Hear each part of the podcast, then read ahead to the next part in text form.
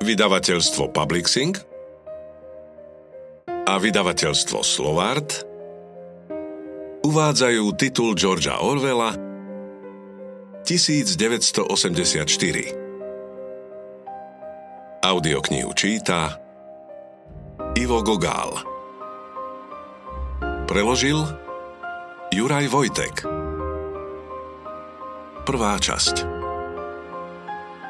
Kapitola 1 Bol jasný, ale chladný aprílový deň a hodiny odbíjali 13.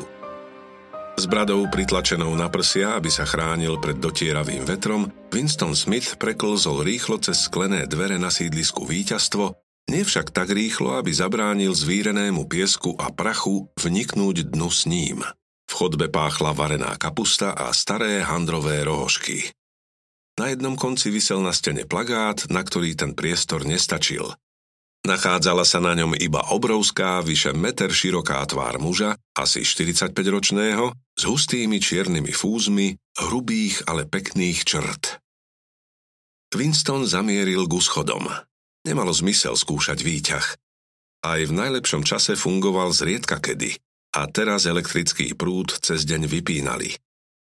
Patrilo to k úsporným opatreniam v rámci príprav na týždeň nenávisti. Byt bol na siedmom podlaží a Winston, 39-ročný a s holeným vredom nad pravým členkom, kráčal pomaly a zo pár krát si odpočinul. Na všetkých odpočívadlách zízala na ňo zo steny oproti dverám na výťahovej šachte velikánska tvár. Bol to jeden z portrétov namaľovaných tak dômyselne, že si vás jeho oči premeriavajú bez ohľadu na to, kam sa pohnete. Veľký brat ťa pozoruje, hlásal nápis pod obrazom. V byte čí si výrazný hlas uvádzal množstvo čísel, ktoré nejako súviseli s výrobou surového železa. Hlas vychádzal z obdlžníkovej kovovej dosky z akéhosi matného zrkadla, ktoré bolo súčasťou povrchu steny na pravej strane. Winston otočil vypínačom, hlas sa trochu stlmil, ale slová ešte stále zneli zreteľne. Prístroj, nazývali ho televízna obrazovka, sa síce dal stíšiť, ale celkom ho vypnúť nebolo možné. Prešiel k oknu, zazrel akúsi drobnú, cintľavú postavu, ktorej útlosť zvýrazňovala modrá kombinéza, rovnošata strany. Vlasy svetlé ani slama, Tvár prirodzene červená, pokožka zrohovatená od lacného mydla, tupých žiletiek a práve sa končiacej zimy. Aj cez zatvorené okno svet vonku vyzeral studeno. Závaný vetra dole na ulici vírili prach a útržky papiera a hoci svietilo slnko a obloha mala jasne belasú farbu, všetko bolo akési nevýrazné. Pravda až na všade prítomné plagáty. Zo všetkých rohov, na ktoré mal dobrý výhľad, zízala nadol tvár s čiernymi fúzmi. Jedna sa nachádzala aj na priečelí domu naproti. Veľký brat ťa pozoruje, hlásal nápis a jej tmavé oči sa hlboko zabodli do Winstonových. Dole na ulici sa o roh zachytil ďalší plagát. Krčovito vo vetre plieskal a raz zakrýval a raz odkrýval jediné slovo – Anksoc. Pomedzi strechy sa v diaľke zniesol vrtulník Chvíľu sa trepotal vo vzduchu ako mucha mesiarka a oblúkom opäť odletel. Bola to policajná hliadka, ktorá nazízala ľuďom do okien. Tieto hliadky neboli dôležité. Dôležitá bola iba ideopolícia. Za Winstonovým chrbtom niekto ešte stále táral z televíznej obrazovky o surovom železe či o prekročení plánu 9. trojročnice. Obrazovka vedela zaznamenávať i príjmať zároveň. Zachytávala každý Winstonov zvuk, pravda hlasnejší ako šepot, a ak sa nachádzal v zornom poli kovovej dosky, videli ho i počuli. Samozrejme, človek nikdy nevedel, či ho práve nepozorujú. Ako často a na akom základe ideopolícia zapínala jednotlivé zariadenia, to zostávalo hádankou. Dalo sa však predpokladať, že každého pozorujú bez prestania. Ale nech už bolo ako bolo, Určite vás mohli sledovať, kedykoľvek sa im zachcelo. Museli ste žiť, a aj ste žili vďaka zvyku, ktorý sa stal pudom, za podmienky, že každý zvuk, ktorý vydáte, môže niekto počuť. a každý pohyb, ktorý urobíte, ak pravda nie je práve úplná tma, niekto zaznamená. Winston tam stále postával chrbtom k obrazovke. Bolo to bezpečnejšie, aj keď, ako si dobre uvedomoval, aj chrbát môže všeličo prezradiť. Vo vzdialenosti asi jedného kilometra sa nad zašpinenou krajinou týčila vysoká biela budova ministerstva pravdy, kde pracoval. Tak toto je, pomyslel si s istou dávkou odporu, toto je Londýn. Hlavné mesto regiónu číslo 1, tretej najľudnatejšej provincie Oceánie. Pokúsil sa vyloviť zmysle nejakú spomienku na detstvo, ktorá by mu prezradila, či bol Londýn vždy takýto. Či sa tu vždy človeku naskytali tieto pohľady na polozrúcané domy z 19. storočia, z boku podopierané drevenými chladami s oknami zadebnenými lepenkou, so strechami zo zvlneného plechu a so šarpanými záhradnými múrmi, ktoré sa všade rozpadajú. A nastopí po bombardovaní, nad ktorými víri prach zomietky a vrbovky, ktoré sa týčia ponad kopy ruín a priestranstvá, kde bomby vyhlbili také veľké plochy, že na nich mohli vyrásť úbohé kolónie barakov pripomínajúce kuríny. Nikam to však neviedlo. Nemohol si spomenúť. Z detstva mu v mysli nezostalo nič, okrem niekoľkých presvietených výjavov nezasadených do prostredia a zväčša nezrozumiteľných. Ministerstvo pravdy sa v Newspeaku, oficiálnom jazyku Oceánie, Minitru, Minipravda, prekvapujúco líšilo od všetkých ostatných na blízku. Bola to obrovská pyramídová stavba zo žiarivo bieleho betónu, ktorá sa terasovito vypínala do výšky 300 metrov. Z miesta, kde stál Winston, sa na jej bielom priečelí dali prečítať ozdobne napísané tri heslá strany. Vojna je mier, sloboda je otroctvo, nevedomosť je sila. Povrávalo sa, že ministerstvo pravdy má 3000 miestností nad úrovňou zeme a tomu primerané priestory pod ňou. V rôznych častiach Londýna sa nachádzali ďalšie tri budovy podobného výzoru a veľkosti. Okolitú architektúru prevyšovali tak zretelne, že zo strechy bloku domov víťazstvo sa dali vidieť zároveň. Sídlili v nich štyri ministerstvá, ktoré si podelili všetok vládny aparát. Ministerstvo pravdy, ktoré malo na starosti informácie, zábavu, vzdelávanie a umenie. Ministerstvo mieru, do ktorého kompetencie patrila vojna. Ministerstvo lásky, ktoré udržiavalo zákonnosť a poriadok. A ministerstvo hojnosti, ktoré zodpovedalo za hospodárske záležitosti. V Newspeaku sa nazývali Minitru, Minipax, Minimier, Minilav, Miniláska a Miniplenty, Minihojnosť.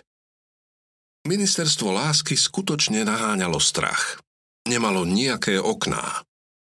Winston nikdy nevkročil do budovy ministerstva lásky, ba ani len sa k nemu nepriblížil väčšmi než na 500 metrov.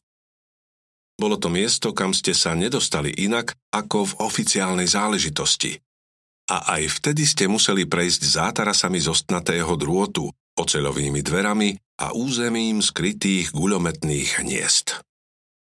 Dokonca aj na uliciach, ktoré viedli k jeho vonkajším obranným zariadeniam, hliadkovali stráže v čiernych uniformách s výrazom goríl a s článkovanými obuškami v rukách. Winston sa rázne obrátil. Nasadil si výraz spokojného optimizmu, ktorý bolo rozumné mať, keď ste sa pozerali na obrazovku. Prešiel z izby do stiesnenej kuchynky. Odchodom z ministerstva v istú hodinu prišiel o obed v menze, Uvedomil si, že v kuchyni nemá pod zub nič okrem skivy čierneho chleba a tú si musí nechať na zajtrajšie raňajky. Zobral z poličky fľašu bezfarebnej tekutiny so skromnou bielou nálepkou, na ktorej sa skvel nápis Gin víťazstva. Šíril sa z nej nepríjemný olejovitý pach podobný čínskej pálenke z ryže. Winston si z neho nalial do šálky na čaj, takmer po okraj, dodal si odvahy a obsah obrátil do seba ako dózu s liekom. Tvár mu i hneď ofialovela a oči zaliali slzy.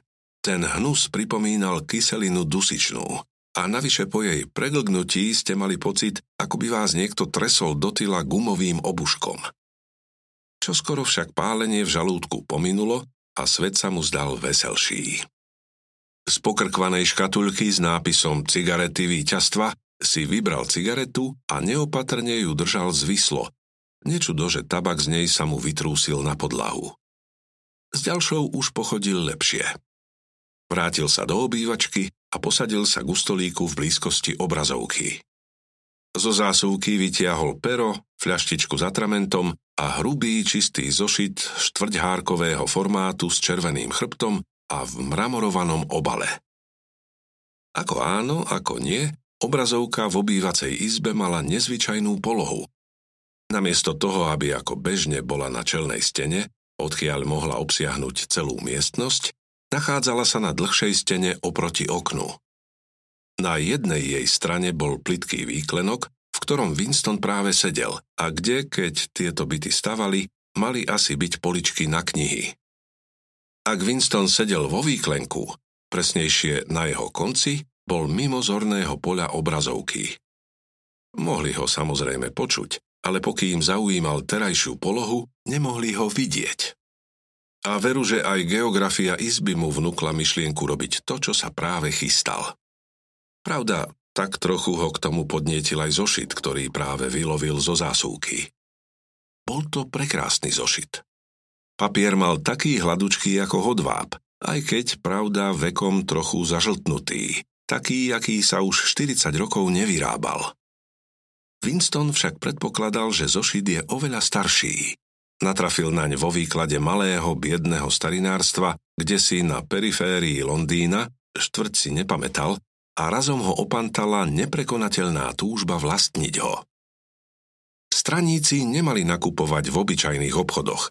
Pravilo sa tomu spolupôsobiť na voľnom trhu, lenže to sa celkom nedodržiavalo, lebo mnohé drobnosti, ako napríklad šnúrky do topánok či žiletky, sa inde zohnať nedali. Rýchlo prebehol pohľadom ulicu z jedného konca na druhý, vklzol do obchodu a kúpil zošit za 2,5 dolára. Vtedy vôbec netušil, na čo ho konkrétne chce. S pocitom viny si ho v aktovke priniesol domov. Vlastniť takú vecičku, aj keď do nej ešte nikto nič nenapísal, mohlo človeka kompromitovať. Chystal sa začať si písať denník. Nebolo to protizákonné, nič nebolo protizákonné, veď nejaké zákony nejestvovali. Ale keby sa to prezradilo, určite by ho to stálo život alebo najmenej 25 rokov v tábore nútených prác. Winston si nasadil pero do násadky a vysal z neho mastnotu. To pero bola zastaraná pomôcka, málo kedy používaná aj na podpisovanie, a on si ho tajne a dosť ťažko zaobstaral, lebo sa nazdával, že taký prekrásny smotanový papier si zaslúži, aby sa naň písalo skutočným perom a nie len škrabalo obyčajnou atramentovou ceruskou. Vlastne ani nebol navyknutý písať rukou. Okrem stručných poznámok všetko sa bežne diktovalo do speakwritu, čo v tomto prípade však bolo vylúčené. Poznámka prekladateľa. V spisovnej angličtine alebo v tzv. old speaku to speak znamená vravieť, hovoriť, to write, písať. Ponoril pero do atramentu a potom chvíľu váhal. V útrobách pocítil zamrazenie. Keď zanechá na papieri písmená, bude to rozhodný čin. Drobným kostrbatým písmom napísal 4. apríla 1984. Stiahol sa. Opantal ho pocit absolútnej bezmocnosti. Predovšetkým vôbec nevedel, či sa píše rok 1984. Tento dátum by mal byť aspoň približne presný, veď bol vlastne istý, že má 39 rokov a takmer určite sa narodil v roku 1944 či 1945. Ale teraz sa nejaký dátum nedal určiť presnejšie ako v rozmedzi roka či dvoch. Pre koho asi ten denník píše? Zišlo mu zrazu na um. Pre budúcnosť, pre ešte nenarodených. Nad problematickým dátumom na strane si ešte chvíľu lámal hlavu, keď v tom jeho myšlienky narazili na newspeakové slovo doublethink. Poznámka prekladateľa. Doublethink znamená po anglicky dvojnázorovosť, vieru vo dva protichodné názory zároveň. A vôbec prvý raz si uvedomil význam toho, na čo sa odhodlal. Ako možno komunikovať s budúcnosťou? V podstate to možné nie je. Alebo bude budúcnosť pripomínať súčasnosť a vtedy si ho nikto nevypočuje. Alebo sa bude od nej líšiť a v takom prípade sa znepokojuje zbytočne. Chvíľu len tak posedával a hlúpo zízal na papier. Z obrazovky zaznievala teraz pre zmenu rázna vojenská hudba. Čudné. Nielenže vlastne stratil schopnosť vyjadrovať sa, ale aj zabudol, čo chcel pôvodne povedať. Už celé mesiace sa pripravoval na túto chvíľu a nikdy mu ani len na um nezišlo, že iba s odvahou nevystačí. Samotné písanie malo byť maličkosťou. Stačí preniesť na papier ten nekonečný, nepokojný monológ, ktorý vedie v duchu už doslova roky. Ale teraz mu aj monológ doznel. Holenný vred ho navyše ako na potvoru začal práve neznesiteľne svrbieť. Neodvážil sa ho poškrabať, lebo za každým, keď to urobil, sa mu zapálil. Sekundy ubiehali. Nevnímal nič, len prázdnotu strany pred sebou, svrbenie pokožky nad členkom, prešťanie hudby a podnapitosť, za ktorú vďačil džinu. V tom sa však v záchvate paniky rozpísal a len matne si uvedomoval, čo kladie na papier. Jeho drobné detské písmo sa neumelo rozliezalo po strane, najprv prestal používať veľké písmená, potom aj bodky. 4. apríla 1984. Včera večer v kine. Samé vojnové filmy. Jeden bohovsky dobrý o lodi plnej utečencov, ktorú bombardovali kdesi v Stredomorí. Obecenstvo šalelo pri záberoch, keď mohutný Tučko sa snažil uplávať pred helikoptérou, ktorá ho prenasledovala.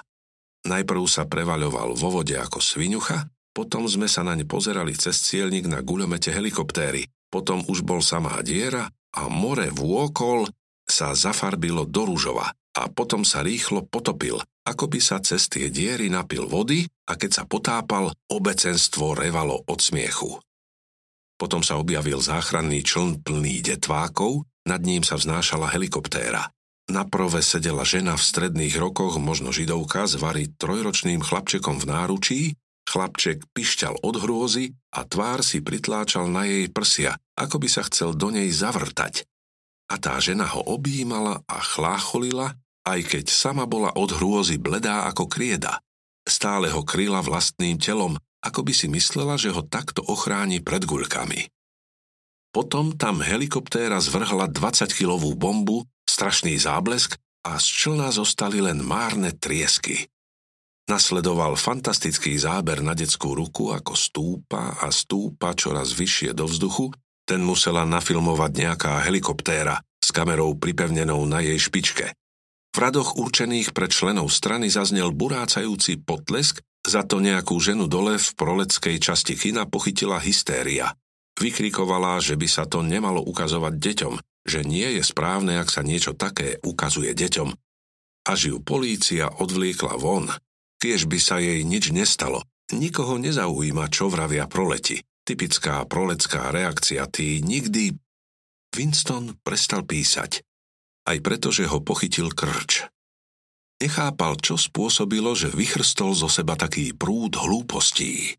Zvláštne však, že si pritom pripomenul niečo celkom iné. Tá spomienka bola navyše taká jasná, že pocítil nutkanie i hneď ju zaznamenať. Až teraz si uvedomil, že práve pre tú udalosť sa rozhodol, že odíde domov a ešte dnes si začne písať denník. Stala sa v ten deň predpoludním na ministerstve. Ak sa pravda o niečom takom hmlistom dá vôbec povedať, že sa stalo.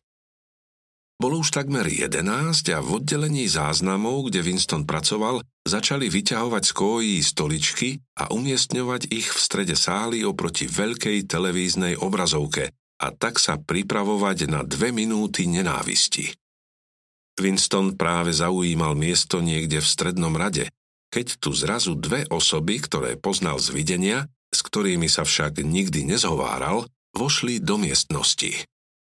Jednou z nich bolo dievča, ktoré často stretával na chodbách. Nepoznal jej meno, Vedel však, že pracuje v oddelení umeleckej literatúry. Keďže ju zo párkrát videl so zamastenými rukami a s kľúčom na matice, nazdával sa, že pracuje ako mechanička pri niektorom stroji na písanie románov. Bola to sebavedomá mladá žena, asi 27-ročná, s hustými vlasmi, pehami na tvári a s dynamickými športovými pohybmi. Okolo pása mala na kombinéze niekoľko ráz tak pevne omotanú úzku šarlátovú šerpu, emblém antisexuálnej ligy mládeže, že jej pekne vynikali boky. Odkedy ju prvý raz uvidel, Winstonovi sa znepáčila. Vedel dôvod. Šírila okolo seba atmosféru hokejového ihriska, studených kúpeľov, spoločného stopovania a akejsi všeobecnej čistoty mysle. Nemal rád ženy, najmä nie mladé a pekné. Práve ženy, a predovšetkým mladé, boli najbigotnejšie stúpenkyne strany. Papagájchyne hesiel, primitívne donášačky a sliedičky po všetkom, čo zaváňalo nepravovernosťou. A toto dievča sa mu zdalo ešte nebezpečnejšie než väčšina ostatných. Keď raz prechádzali popri sebe na chodbe, Vrhla na ňo z boku prenikavý pohľad, ktorý akoby sa razom do ňoho zavrtal a na chvíľu ho opantal temnou hrôzou. Zišlo mu na um, že celkom dobre môže byť agentkou ideopolície. To, pravda, nebolo veľmi pravdepodobné, ale aj tak v jej blízkosti vždy pocitoval zvláštny nepokoj, v ktorom sa spájal strach s nepriateľstvom. Druhou osobou bol muž menom O'Brien, člen vnútornej strany, ktorý mal postavenie také dôležité a nedosiahnutelné, že si ho Winston len ťažko vedel zatriediť. Keď ľudia okolo stoličiek zazreli prichádzať čiernu kombinézu, ktorú nosili príslušníci vnútornej strany, razom stíchli. O'Brien bol mohutný, rozložitý muž so zavalitým krkom a drsnou, deformovanou a krutou tvárou. Napriek hrozivému výzoru mali jeho spôsoby istý šarm. Tak nejako zvláštne si upravoval na nose okuliare, čo iných ako si záhadne odzbrojovalo a jeho nedefinovateľne zušľachťovalo.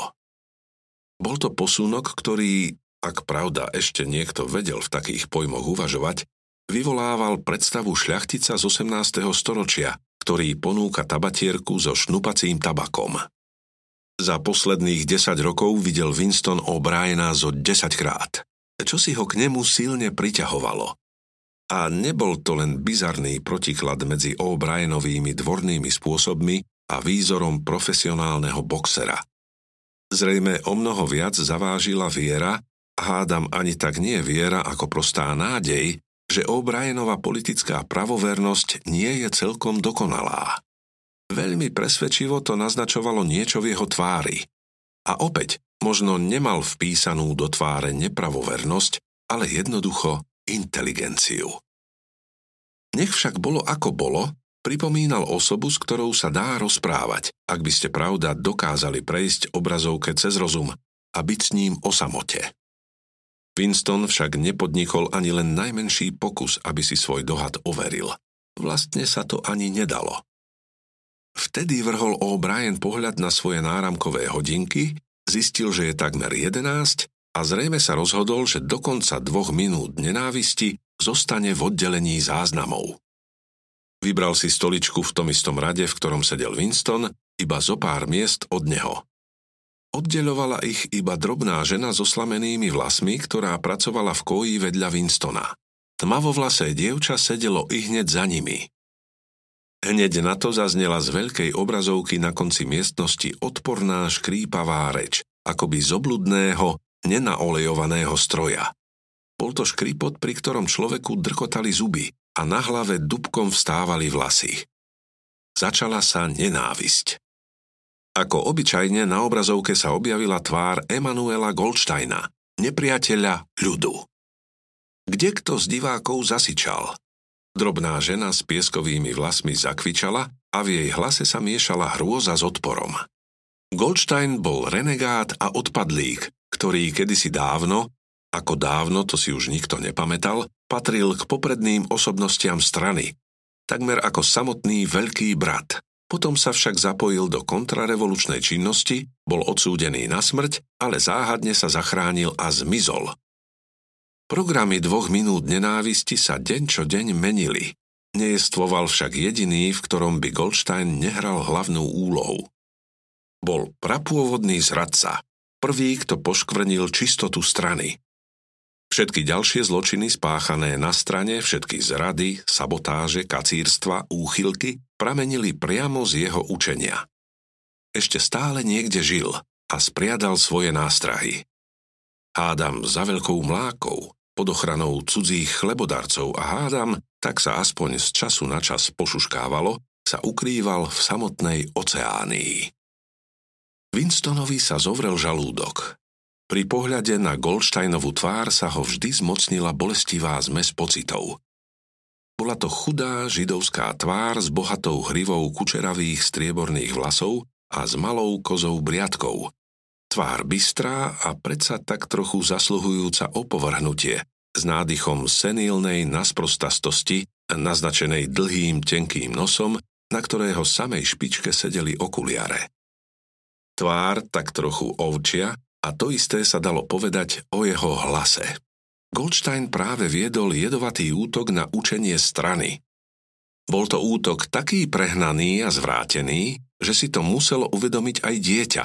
A predsa bol taký vierohodný, že naplňal človeka alarmujúcim pocitom, že by mu niektorí, najmä tí, ktorí neuvažujú celkom chladne, mohli podľahnúť. Hanobil veľkého brata, odsudzoval diktatúru strany, Žiadal uzavrieť bezpodmienečný mier s Euroáziou, obhajoval slobodu prejavu, slobodu tlače, slobodu zhromažďovania, slobodu myslenia, hystericky vykrikoval, že sa na revolúcii spáchala zrada. A to všetko v rýchlom slede mnohoslabičných výpovedí, ktorý parodoval bežný štýl rečníkov strany a dokonca obsahoval slová newspeaku. V skutočnosti viacej newspeakových slov než by straník v skutočnom živote bežne použil. A aby nikto nezapochyboval o tom, čo Goldstein svojimi chytľavými frázami zamýšľa, sústavne mu za hlavou pochodovali na obrazovke nekonečné zástupy euroázijskej armády. Nepretržitý prúd zovretých šíkov mužov bezvýrazných tvárí ázijskej armády, ktoré zaplavili obrazovku a zmizli, aby na ich miesta prišli síce iní a predsa rovnakí. Dutý, rytmický dupot vojenských čižiem vytváral pozadie Goldsteinovho mečania. Nenávisť netrvala ani 30 sekúnd a už polovica ľudí v miestnosti nekontrolovateľne zúrivo vykrikovala. Márnomyselná, ovci podobná tvár na obrazovke a hrôzostrašná sila euroázijskej armády za ňou to bolo viacej, než sa dalo vydržať. Navyše pohľad, či prosté pomyslenie na Goldsteina automaticky prebúdzali strach a zlosť. Bol objektom trvanlivejšej nenávisti než Euroázia či Východoázia, lebo ak Oceánia viedla vojnu s jednou z týchto mocností, obyčajne nažívala v miery s druhou. Čudné však na tom bolo jedno. Aj keď Goldsteina každý nenávidel a opovrhoval ním, a aj keď každý deň a zo tisíckrát na tribúnach na obrazovke, v novinách, v knihách jeho teórie odmietali, rozbíjali, vysmievali sa im a predstavovali ich verejnosti v takom svetle, aby každý videl, aké sú to podenkové úbohosti. Napriek tomu jeho vplyv akoby vôbec neslabol. Vždy povstali noví a noví zadubenci, ktorí sa mu dali zviesť. Neprešiel deň, aby ideopolícia neodhalila špiónov a sabotérov, ktorí konali podľa jeho príkazov. Bol náčelníkom obrovskej tieňovej armády, podzemnej siete s prisahancov oddaných myšlienke zvrhnúť štát. Údajne sa nazývali Bratstvo. Pošepky kolovali zvesti o hrôzostrašnej knihe, akejsi veľknihe všetkých kacírstiev, ktorú napísal Goldstein a ktorá sa tajne požičiavala. Nemala názov. Ľudia sa o nej zmieňovali, ak pravda o nej vôbec rozprávali, proste ako o knihe. Lenže človek sa o takýchto veciach dozvedel iba z nejasných narážok. Ak sa tomu dalo vyhnúť, radový člen strany sa ani o bratstve, ani o knihe nezmienil. V druhej minúte nenávisť vystriedal záchvat zúrivosti. Ľudia vyskakovali zo svojich miest, vrhali sa na ne, z plných hrdiel vykrikovali, aby umlčali pometenosť podnecujúce mečanie z obrazovky. Drobná žena s pieskovými vlasmi zružovela a ústa otvárala a zatvárala ako ryba na suchu. Aj O'Brienova drsná tvár očervenela. Sedel na stoličke neprirodzene vzpriamene a jeho mocné prsia sa nadúvali a zachvievali, ako by mal čeliť nárazu vlny. Tmavovlasé dievča za Winstonom začalo vykrikovať Svinia! Svinia! Svinia! A z ničoho nič schmatla ťažký slovník newspeaku a šmarila ho do obrazovky. Udrel o Goldsteinov nos a odrazil sa. Hlas neúprostne znel ďalej. V jasnej chvíli Winston zistil, že vrieska s ostatnými a zúrivo kope petov do podstoliny. Na dvoch minútach nenávisti nebolo hrozné to, že sa na nich musel človek zúčastniť, ale naopak to, že sa nedalo do nich nezapojiť. Po 30 sekundách ste sa už nemuseli pretvarovať. Odporná extáza strachu a pomstichtivosti, túžba zabíjať, mučiť, drúzgať tváre kováčským mlatom, ako by preskočila sťa elektrický prúd na všetkých a premenila každého aj proti jeho vôli na vrieskajúceho pometenca s pokrivenou tvárou. A predsa zúrivosť, ktorá sa takto človeka zmocnila, bol akýsi abstraktný a necielený pocit. A ten preskakoval z jedného objektu na druhý ako plameň zo spájkovacej lampy. Preto Winstonova nenávisť nebola v istú chvíľu vôbec zacielená proti Goldsteinovi, ale naopak proti veľkému bratovi, strane a ideopolícii. A v takej chvíli jeho srdce prekypovalo úctou k osamotenému, vysmievanému kacírovi z obrazovky, jedinému ochrancovi pravdy a zdravého rozumu v tomto svete lží. V zápetí však bol opäť zajedno s ľuďmi okolo seba a všetko, čo sa vravelo o Goldsteinovi, sa mu zdalo pravdivé. V takých chvíľach sa potajmé preklínanie veľkého brata zmenilo na zbožňovanie a on mal dojem, že veľký brat sa týči do výšky ako nepremožiteľný, nebojácný ochranca, niečo ako mocné skalné bralo proti ázijským hordám a napriek izolovanosti, bezmocnosti a pochybnostiam, ktoré obostierali Golštajnovú číru existenciu, mu pripadal ako zlovestný čarodejník, schopný už mocou svojho hlasu rozbiť konštrukcie civilizácie. A takto chvíľami mohol zamerať svoju nenávisť tým či oným smerom. Ako človeku, ktorý v nočnej more odtrha prudkým pohybom z vankúša hlavu, tak sa z ničoho nič podarilo Winstonovi preniesť nenávisť z tváre na obrazovke na tmavovlasé dievča pred ním. Plastické, prekrásne predstavy mu prebleskli mysľou. Na smrť ju dobíja gumovým obuškom. Nahú ju privezuje k ukolu a ako svetého Sebastiána ju celú zasypáva s prškou šípov. Znásilňuje ju a počas orgazmu jej pretína hrdlo – Lepšie než kedykoľvek predtým si uvedomoval, prečo ju nenávidí.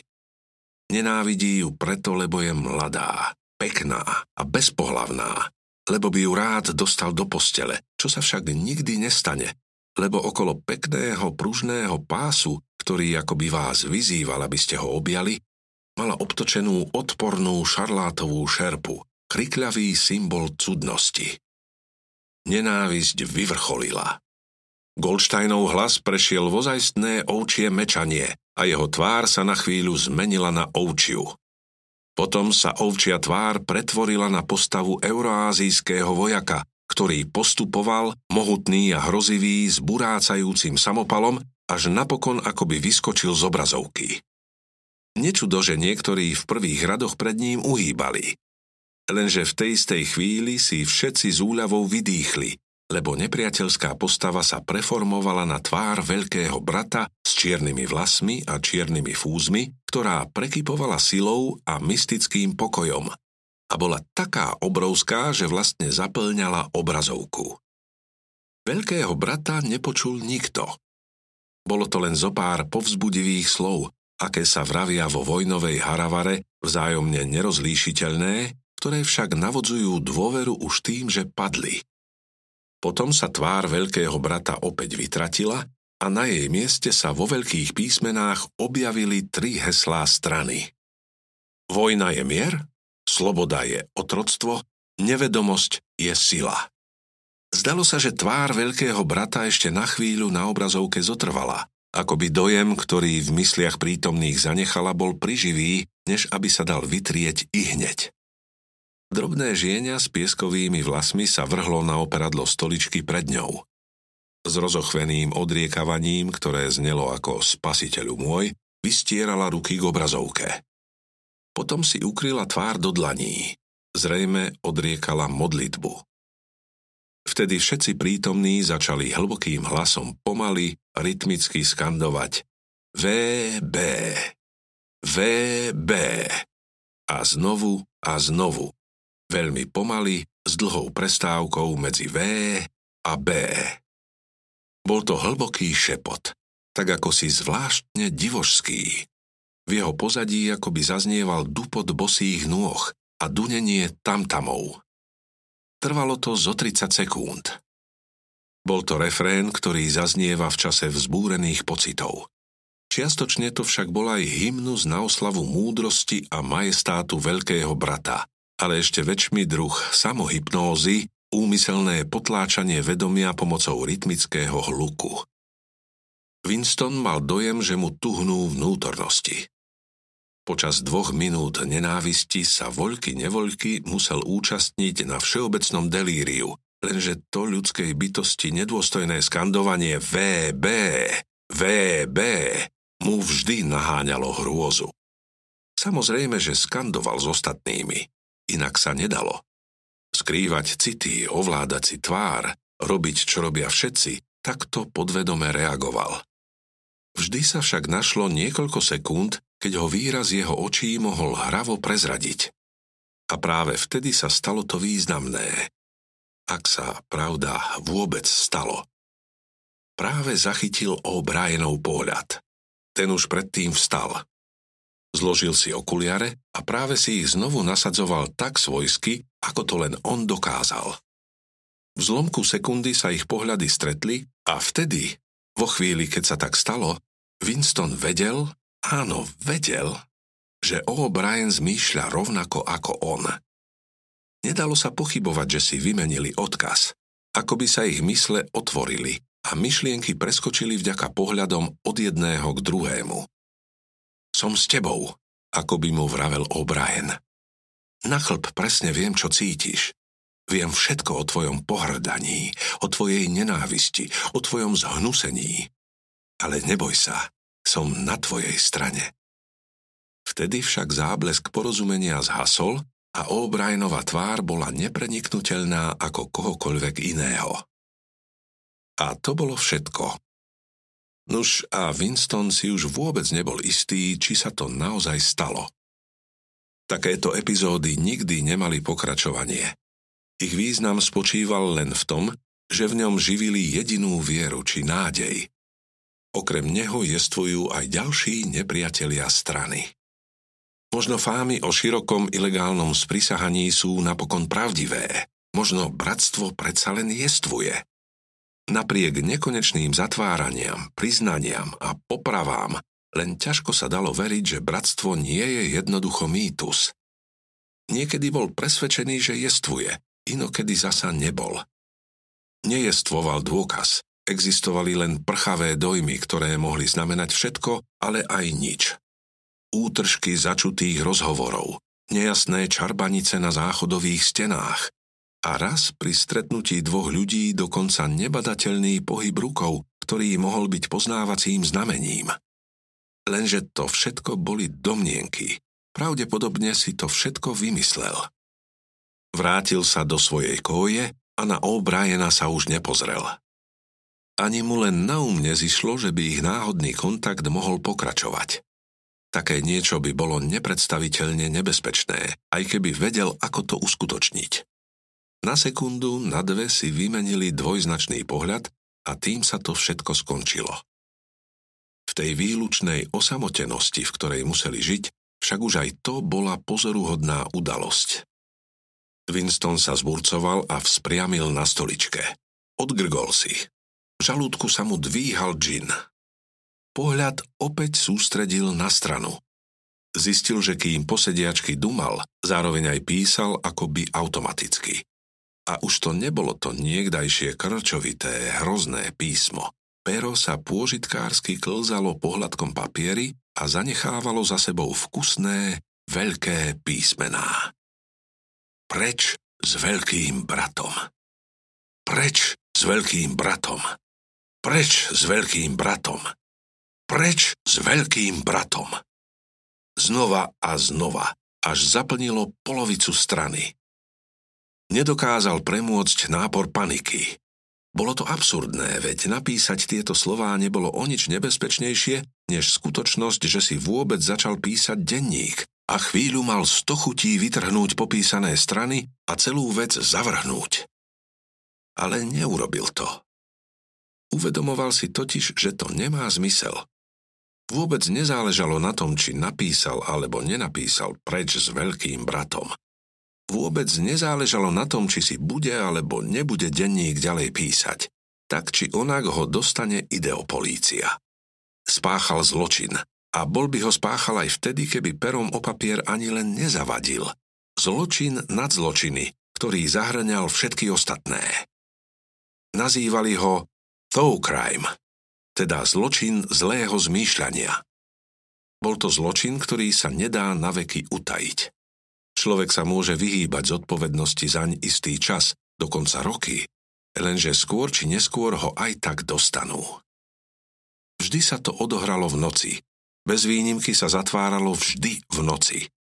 Necitlivé vyrušenie zo spánku, hrubá ruka vám zalomcuje ramenom, svetlá oslepia váš zrak, vašu postel obkolesí prstenec drsných tvárí. Vo veľkej väčšine prípadov všetko ide bez procesu, Nevydá sa ani len správa o zatknutí. Ľudia sa jednoducho stratia. Vždy v noci. Vaše meno odstránia zo zoznamov, každý záznam o vašej práci sa vymaže, poprie sa vaša číra existencia a potom sa na vás zabudne. Pravelo sa tomu, zrušili vás, anulovali, vyparili vás. Na chvíľu sa ho zmocnila hystéria začal škrabať nervóznym, neúhľadným písmom. Odbachnú ma, čo tam potom, strelia ma do tyla, čo tam potom, pred s veľkým bratom. Vždy ta strelia do tyla, čo tam potom, pred s veľkým bratom.